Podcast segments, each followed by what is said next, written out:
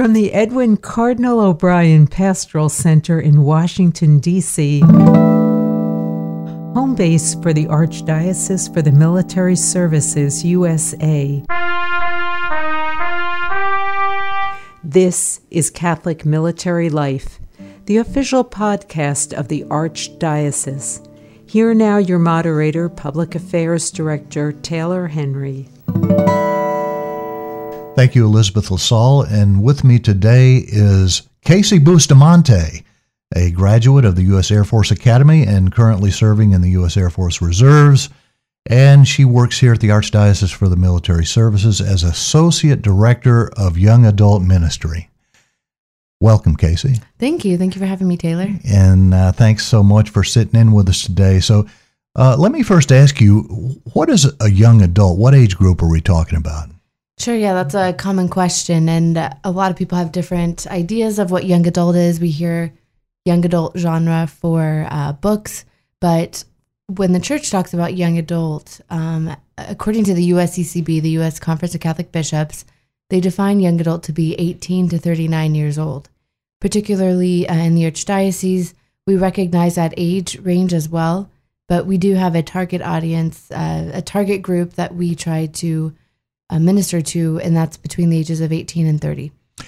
Okay, so uh, whether it be 18 to 39 or 18 to 30, uh, that group um, is highly represented in the U.S. military, right? That's correct. Yes. Yeah. Any idea what the percentage is? I would expect probably what, 80, 90%? Yeah. So if you're looking at the larger age range, 18 to 39, that is about 90% of the U.S. military yeah, if you think about it, most people when they enlist or they commission, they, you know, 18 to 22, 24 years old. And um, I would say in that target age range, 18 to 30, we have about uh, two thirds of the U.S. military. Wow. So you have an important job. Absolutely. Yeah. Yeah. I, uh, I think that's something really important that we share um, when we, uh, when the Office of Evangelization engages with priests and with leaders uh, that work within chapel communities, is they may not always see that number of people. They may not see two thirds of their chapel community uh, being rep- or representing that age range. But uh, when we think about the church's mission, that is who she serves. She serves majority of the U.S. military. So these folks, whether they're in the military or not, this age group is a time when people figure out who they are um, and kind of explore life issues and come up with their own uh, chart uh, for uh, you know their lives. What kinds of issues do you find this particular group facing when it comes to their faith, and particularly their Catholic faith? Yeah, so I think I can touch on this personally and also with uh, a lot of my friends that um, for a lot of us, you know, I, I grew up cradle Catholic, right? I, I, was baptized Catholic. I went to school. Um, I went to Sunday Mass and a Sunday school, and I was always encouraged, um, almost mandatory uh, attendance to Sunday Mass. And when you become an adult, you know, when you go off to college or maybe you go straight into the workforce, um, that 18 to 22 age range is a significant time for people to really accept the faith that has been um, shared with them growing up. And uh, I experienced that myself uh, going to the Air Force Academy. Um, you know, that first started off with basic training, and you go through a lot of self evaluation. Um, I think anybody who enters the military, you're going through a lot of self evaluation and boot camp, basic training, however you enter. And um, not only is this a time where you have to decide, am I going to go to church on my own um, now that I don't have my parents around or maybe my grandparents to take me? Um, why am I going? You know, you really ask yourself that question, and you're already asking yourself a lot of other questions about who you are, uh, what are your strengths and weaknesses. Uh, you kind of, you know, try to remind yourself, why did I sign up for this again? Um, and so I think that along with that, the faith question comes up: is is this really my own? is God someone who I really believe in? And I think that that is a question that is often um, that that is a common question that military personnel have for themselves. And uh, I think along with that, you know, uh, depending on what follow-on training you have from basic training or boot camp, you're starting to get into uh, more uh, you know, rigorous training. You're going into your career field, and so you really start to ask yourself that question on what is it that I really believe in. Um, and so I think that that's a common question that people have. But also, then how does this relate to the rest of my life? How does the faith life relate to my military, um, my military experience? And I think really what what it comes down to is what motivates you at the end of the day. And um, you know, a common thing that we hear about with um, all of the different service uh, services branches is you know that you are not only fighting this mission or come you know in combat defending our nation for yourself and for your ideals but the people that you are working right alongside. And i think that um, where does that energy and motivation come from personally? I think it really does uh, beg the question on who is god in your own life. How do you reach out to this considerably large population? Sure. Um, that is definitely uh, something that we, you know, have to tackle every day. And I'm I'm one person. I'm a limited um, being, and so w- the way in which we've approached it uh, is really trying to have a strategic vision on how we help support young adult ministry. And, and one way that we look at it, um, you know, the church for a long time has been very programmatic. And so we, as the Office of Evangelization, are really trying to step away from that and seeing how else can we help this be more lasting, you know, because programs insinuate that there is a timeline for that ministry. And we are in the business of, you know, people are constantly moving, um, whether that's within three months, six months, uh, two to three years, you know, for a quote unquote normal assignment for most military members. And to have a traditional fall to spring program doesn't really work for our population. And so, alongside that, um, we have started to really what I've really tried to emphasize in in the strategic vision for the ministry that I get to serve is really focusing on building up our young adult leaders. And so um, uh, the church talks about missionary discipleship. And there's kind of a, a cycle that people go through when they really take on that sense of being a missionary disciple of Jesus. And so the first part is um, really kind of being, or it's being won over. And uh, that is really, you know, this idea that, okay, I've been going to church, or maybe I haven't, maybe I'm a convert to the faith, and I really love Christ and I want him to be at the center of my life and everything that I do. That is a process. But once you go through that process and you've accepted God in your life, you are participating in the sacraments of the church, you realize this isn't just for me. You know, there's something more here that I am a part of. And you start to really grow in your faith. Maybe you're thinking more about, um, you're learning about not only uh, the tenets of the faith, but you're going deeper. You're learning about the saints. You're reading about the saints. You're praying. Um, maybe in Eucharistic adoration, you're doing service, the works of, mer- excuse me, you're doing the works of mercy. And God starts to call you to do something more with being his disciple. And then that is that calling. You know, we hear uh, we hear mass, the idea of what mass is. It's being sent forth. This faith isn't just for me. And so we are trying to work with young adults who are kind of in that second and third phase of really helping form them in the faith, in their personal, in their spiritual life, and then also how are they called to then share that with others. How do you identify these leaders? So that happens a lot of different ways. Um, sometimes we get uh, we get called up uh, personally by young adults. Um, having served active duty myself, you know, I, I, get I have a lot of friends that are my age and younger, or maybe some of my friends who are connecting me with younger people because I'm now in my 30s. And so that is a way um, we do connect with priests, and uh, the priest will, you know, ask us how can I help um, my young adult do a ministry here at whatever military installation they're at, and then also we try to engage through social media. So uh, we started out with a Facebook group, but we also try to engage on Instagram and Twitter. And so it just happens through a number of different ways. So you do this for military installations all over the world?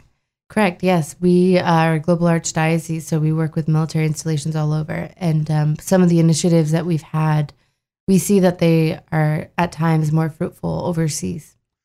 You just got back from World Youth Day.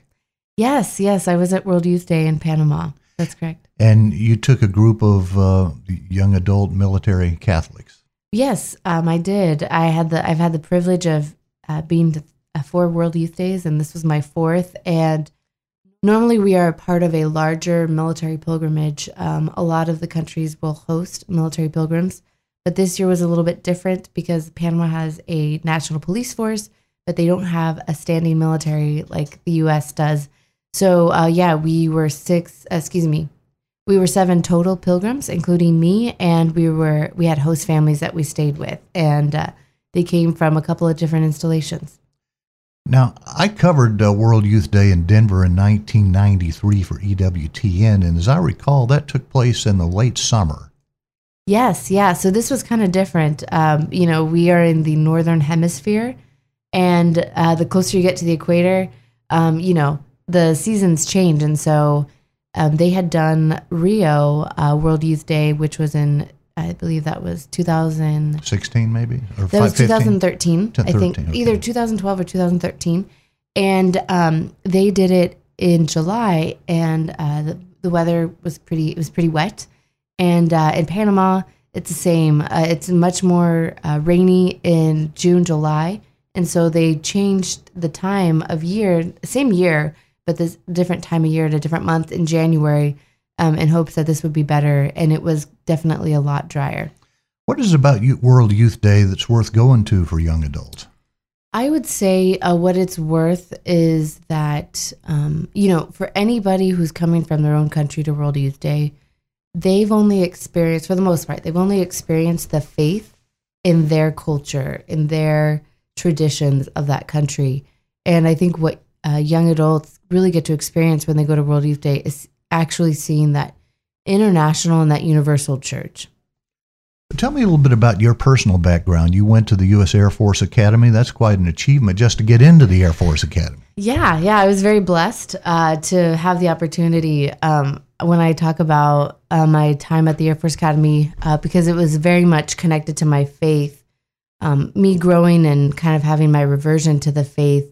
Um, I, I always talk about, and I'm reminded that um, I got accepted to the Air Force Academy a week before I graduated from high school.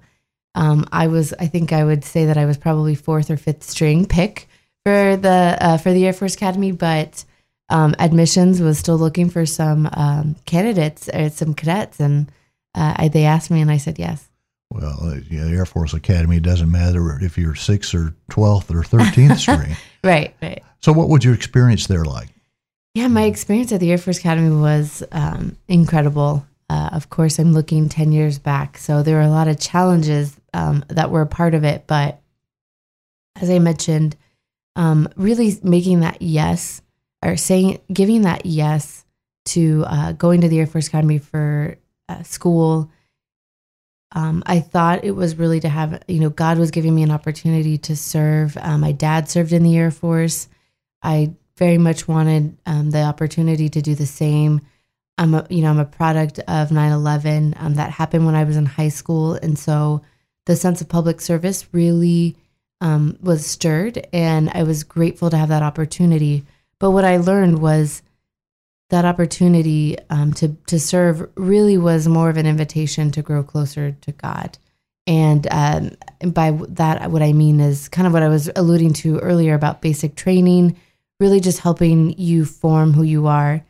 And uh, we also had uh, focus missionaries at my school when I was there.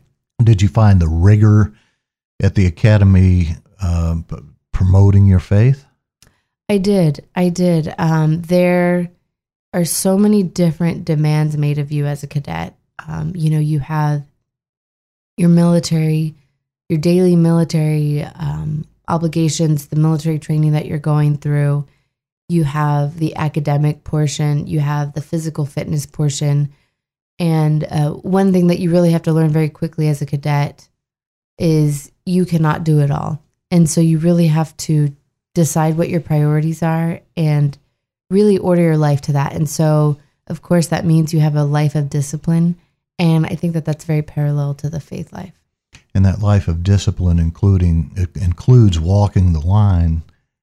Yes. You have to walk the checkerboard there at the Air Force Academy Right. when you're a freshman. Right. Yes. Uh, when you're a fourth class cadet, um, it is mandatory that you run around and um, you're greeting everybody. And yeah, yeah, there's a, a, a lot going on that first year. Correct. What, what, what is the uh, what is the faith like at the academy? And were, were you able to go to mass every Sunday, or back then were you kind of not going Yeah, every Sunday? um, or? Yeah, you know, I'm I'm very grateful that my family uh, made it mandatory to go every Sunday. So I think it was at that point a habit for me. But um, yes, uh, during basic training, going to church is kind of that that uh, reprieve that you get. So you definitely want to make it to church. At the academy, you know, you're really learning what your priorities are. And so if the faith life is a priority, you can make it a priority. Um, there is Sunday Mass available. There's also uh, daily Mass.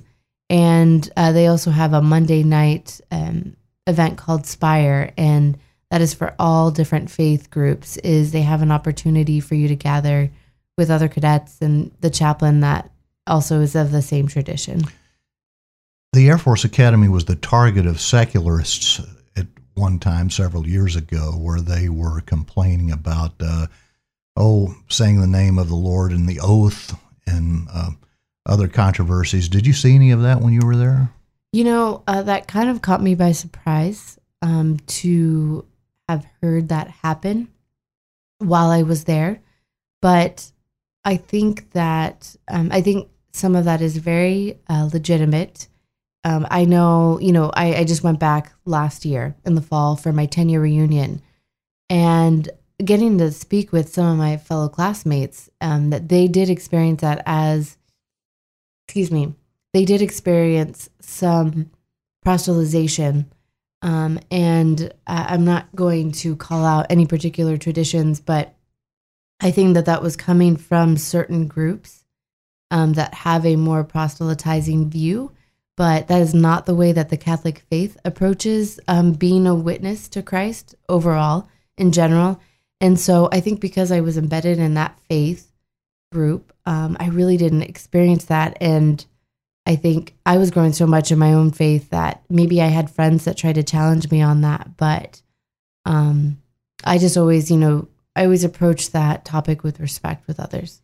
And proselytizing is not something that the Archdiocese for the Military Services encourages. Correct. Yeah. Uh, Um, even even our Catholic chaplains will tell you that in the service, uh, for example, if you have a same-sex couple who comes and wants marital counseling, our Catholic chaplain is not going to provide that, but uh, he's under obligation to send them to a chaplain who who might do that. Sure, absolutely. I think that um, you know our priests that serve in the archdiocese are in a unique role. That um, you know we hear Pope Francis talk a lot about serving on the peripheries, or he's always reminding us that there are people who um, you know are not in the faith for whatever reason. Um, perhaps they have wounds from the faith um, or other things, but chaplains really are those who get to be on the ground and meeting people who are hungering for love, for uh, for forgiveness, for mercy. And as chaplains, they serve all people. But yes, absolutely, you know, the the U.S. government does provide them some protections on how you know for them uh, from their whatever their endorsing uh, group is, church group is that they are um, not only permitted but encouraged to promote those tenets within their uh, chapel community. And and I think another side of it too, uh, like I said, I work in the office of evangelization. Working in the office of evangelization, it's in our name to evangelize. And I think a lot of the times when we speak to priests or young adults who are trying to start a young adult ministry, you start to talk to them about evangelization and they do kind of get a little bit nervous because I think that there is this concern with proselytizing. And so we really have to work hard to make to change the vocabulary around evangelization to ensure that the training and formation that we are providing and supporting young adults to have that they understand that this is Um, this evangelization does not come without respecting uh, the personal views and, frankly, uh, everyone's own free will. And, and that's really what the government is also trying to protect. And uh, the church does the same, even in her tradition. What would you say the difference between proselytizing and evangelization is? Is it the element of coercion? In cases where I've seen proselytizing going on, it seems like there's an element of pressure. Sure. I think that, um, you know, when you think about each person's spiritual life, um, you know, the church sometimes, I think, uh, gets the question on, you know, why do we do infant baptisms? But um, I think that uh, we do have the gift of faith. We have to remember that faith is a gift, and um, I think that that is why uh, you know we baptize um, people because we know that faith is a gift, God's mercy is a gift. But alongside that, we are asked to make a, a personal yes every day, every moment of the day that you know we make that yes to God, like Mary made her yes um, to to God, um, and that the the coercion part, it's not something that's present in the faith. Um, even if you know you think about, I, I get the question a lot uh, doing young adult ministry. I get questions from parents of young adults, and they always want to know how do I get my child back to the faith. And it's not an easy answer, but they're seeking an easy answer. And I think that is somehow sometimes why people try to use proselytization because they're so concerned about the salvation of a person. Um, you know, it's always important to look at what's the good that people are trying to accomplish. And I think people out of love desire salvation for others, but we have in our teachings of the church that you cannot even receive God's mercy without being open to it. And I, that's what I would say is the difference between proselytization and evangelization is recognizing that each person, um, along with it being a gift, that they have to be receptible to that gift. And so the process of evangelization is, you know, if, if it was you and I, Taylor, you know, that if I feel God stirring in my heart to grow in a friendship with you, and um, present the faith to you that it is something that you have to be also intrigued by and be open to. And of course, in the Catholic Church, uh, the sacrament of baptism is affirmed with confirmation. Yes, absolutely. Casey Bustamante, Associate Director for Young Adult Ministry and a member of the U.S. Air Force Reserve. What's your rank, by the way? I'm a major. Major, Major yes. Bustamante. Thank you so much for talking to me today. Thank you, Taylor, for having me. It's been a joy.